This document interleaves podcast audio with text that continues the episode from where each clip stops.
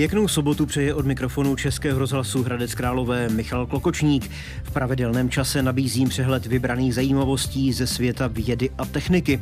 Pokud vás zajímají lékařské výzkumy, vesmírné projekty a nebo archeologické objevy, pak jsou následující minuty určené právě vám. Tady je aktuální nabídka Techna. Techno. Elektronový mikroskop upravený odborníky z Brna umožňuje sledovat živé vzorky. Webův vesmírný teleskop zachytil majestátní sloupy stvoření v Orlí Mlhovině. Vědci studiem DNA odhalili nejstarší známou neandertalskou rodinu pocházející ze Sibiře. Laureáti Nobelovy ceny za fyziku zásadně posunuli kvantovou optiku. Evropané podle vědců pili mléko už před 7400 lety. Tyto i další zajímavosti v magazínu Techno.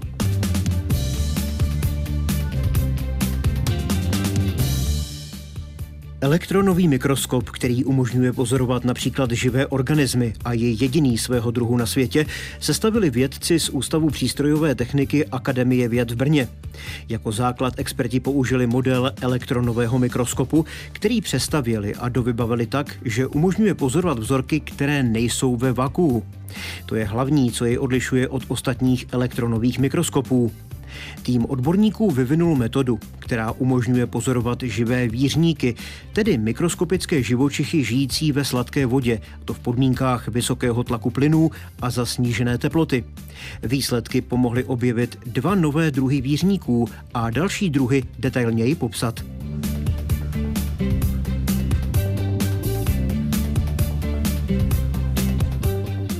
Jeden z nejznámějších snímků dalekého vesmíru, který zobrazuje takzvané sloupy stvoření v Orlí Mlhovině, se po 27 letech dočkal nové verze.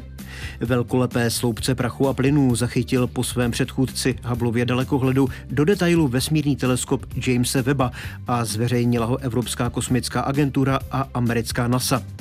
Na webu v snímek Orlí Mlhoviny, vzdálené od země 6,5 tisíce světelných let, s napětím čekali odborníci i laická veřejnost a je přesně tak majestátní, jak doufali. Snímek pořízený webovým teleskopem zachycuje oblast rozpínající se přes 8 světelných let a vědcům pomůže lépe pochopit, jak se rodí hvězdy.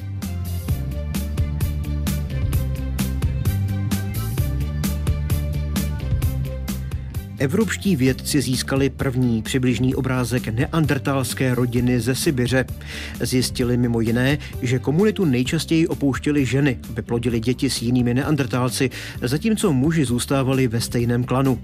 Vyplývá to z nové studie, kterou ve středu zveřejnil časopis Nature a na níž se podílel i letošní nositel Nobelovy ceny za fyziologii a lékařství, švédský expert na evoluční genetiku Svante Pevo. Dřívější archeologické průzkumy ukázaly už mnoho o tom, jak neandertálci žili, jaké používali nástroje, že to byli nomádi, že lovili bizony, jeleny, kozy, že si vyráběli šperky. Méně je toho ale známo o jejich společenském uspořádání.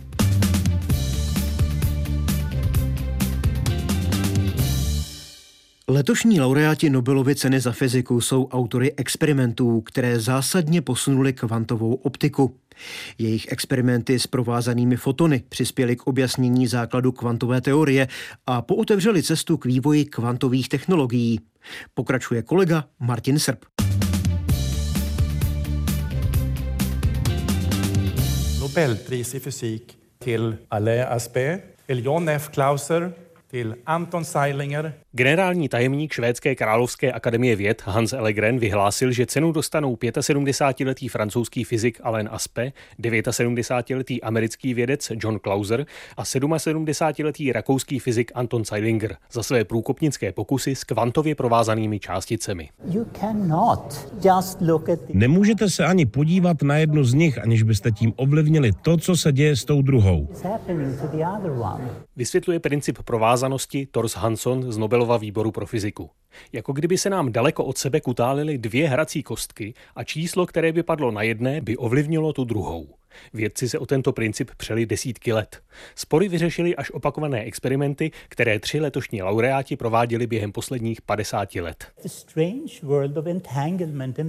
Podivný svět kvantového provázání a párů částic není jen v mikrosvětě atomů a určitě to není ve virtuálním světě vědecko-fantastické literatury nebo mysticismu, ale je to skutečný svět, ve kterém všichni žijeme, například kvantová kryptografie nebo kvantové počítače.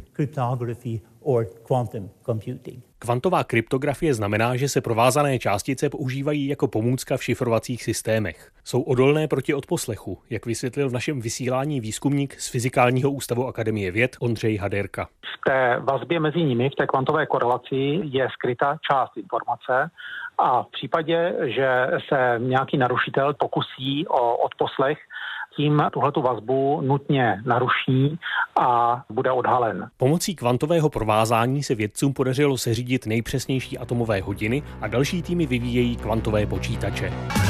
Vědecko-technické novinky na vlnách Českého rozhlasu Hradec Králové. Změny klimatu a chování rostlinných i živočišných druhů sledují biologové s pomocí moderních technologií. Také studenti tohoto oboru uplatňují nejrůznější metody při bližším zkoumání. Profesora Ivo Králíčka z Hradce Králové oslovil pro techno Karel Sladký.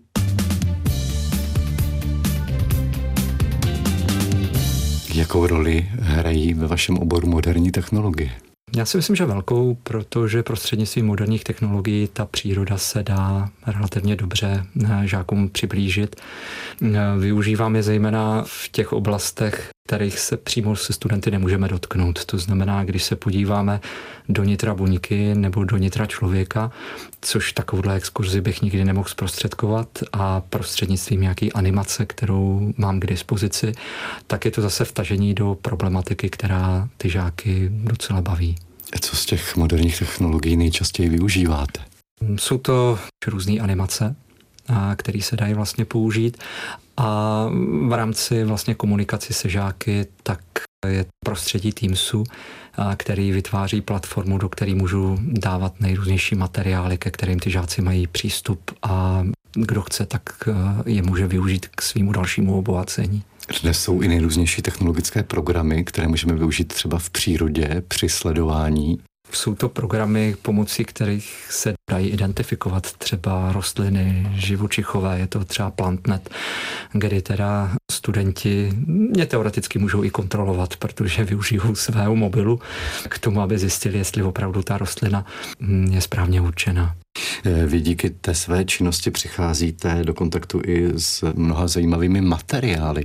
Jaký takový materiál vás v poslední době natchnul? Teď se mi dostala do rukou zajímavě pojatá nová učebnice pro prváky na Gimplu a přijde mi, že je moc pěkně udělaná po grafické stránce a zejména se mi tam líbí spousta praktických úloh, které nejsou jenom reprodukční, ale nutějí ty studenty myslet.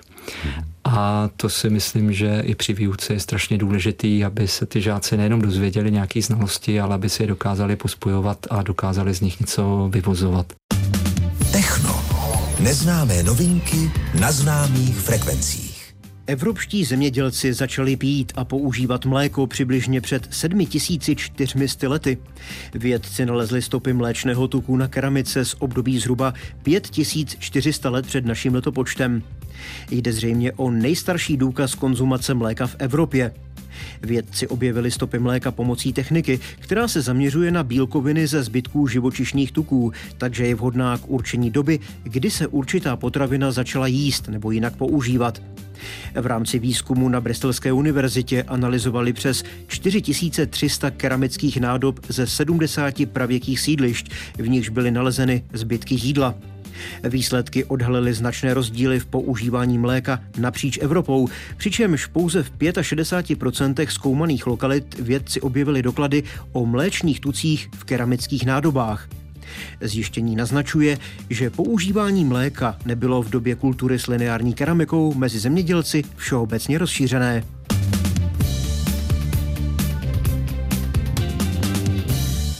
Z dnešního scénáře Techna je to všechno. Další vědecko-technické zajímavosti vám nabídneme zase za týden.